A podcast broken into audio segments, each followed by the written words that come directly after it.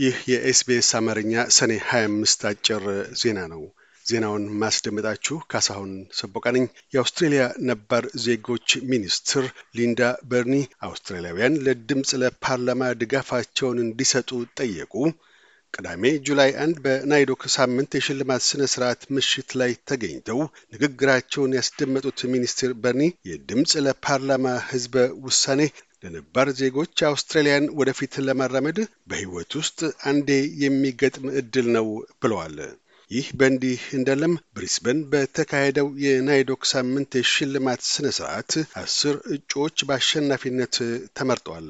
ሽልማቱን ከተቀበሉት ውስጥ ዶክተር ናኦሚ ማየርስ OAM የዮርታ ዮርታ ዊራጁሪ ሴት የናይዶክ ሳምንት የህይወት ዘመን ስኬት ሽልማት ተቀብለዋል። አውስትሬሊያ፣ እንግሊዝና ካናዳ እስራኤል ዌስት ባንክ ውስጥ አዲስ ልትገነባ የወጠነችው የሰፈራ ቤቶች ውሳኔን እንድትቀለብስ ጥሪ አቀረቡ። ሶስቱ አገራት የእስራኤል የሰፈራ ግንባታ መቀጠል ለሰላም መሰናክል እንደሚፈጥርና የሁለት መንግስታት መፍትሄ ላይም አሉታዊ ተጽዕኖዎችን እንደሚያሳድር አሳስበዋል።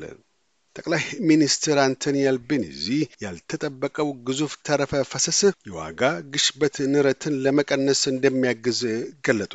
በ2022/23 May በጀት ተጠብቆ የነበረው ተረፈ ፈሰስ ሁለት ነጥብ አራት ቢሊዮን ዶላርስ ሲሆን ከተጠበቀው በላይ አሻቅቦ 19 ቢሊዮን ዶላርስ ደርሷል። በተቃዋሚ ቡድኑ በኩል የ19 ቢሊዮን ዶላርስ ተረፈ ፈሰስ ከሌበር ፓርቲ የምጣኔ ሀብት አስተዳደር ብቃት ሳይሆን ንጹህ እድል ነው የሚል አታይ ተንጸባርቋል። በመጪው ማክሰኞ የአውስትሬሊያ ብሔራዊ ባንክ የወለድ መጠን በመጨመርና ለመጨመር ላይ ውሳኔን ይሰጣል። አራቱ የአውስትሬሊያ ባንኮች ማዕከላዊ ባንኩ ከወለድ ጭማሪ ውሳኔ ላይ ሊደርስ እንደሚችል ከወዲሁ ትንበያቸውን ሰንዝረዋል። የአውስትሬሊያ የዋጋ ግሽበት ወደ አምስት ነጥብ አምስት percent ዝቅ ብሏል። ፈረንሳይ ውስጥ የአንድ ታዳጊ ወጣት በፖሊስ መገደልን ተከትሎ በተነሳው ሁከት ሳቢያ በአራት ቀናት ውስጥ ከአንድ ሺ ሶስት መቶ በላይ ሰዎች ዘብጥያ ወርደዋል። የዘንድሮው የዊምብልደን ቴኒስ ውድድር ነገ June ሶስት ይጀምራል። በወንዶች ነጠላ ኖቫክ ጆኮቪች አሸናፊ ይሆናል ተብሎ ታስቧል።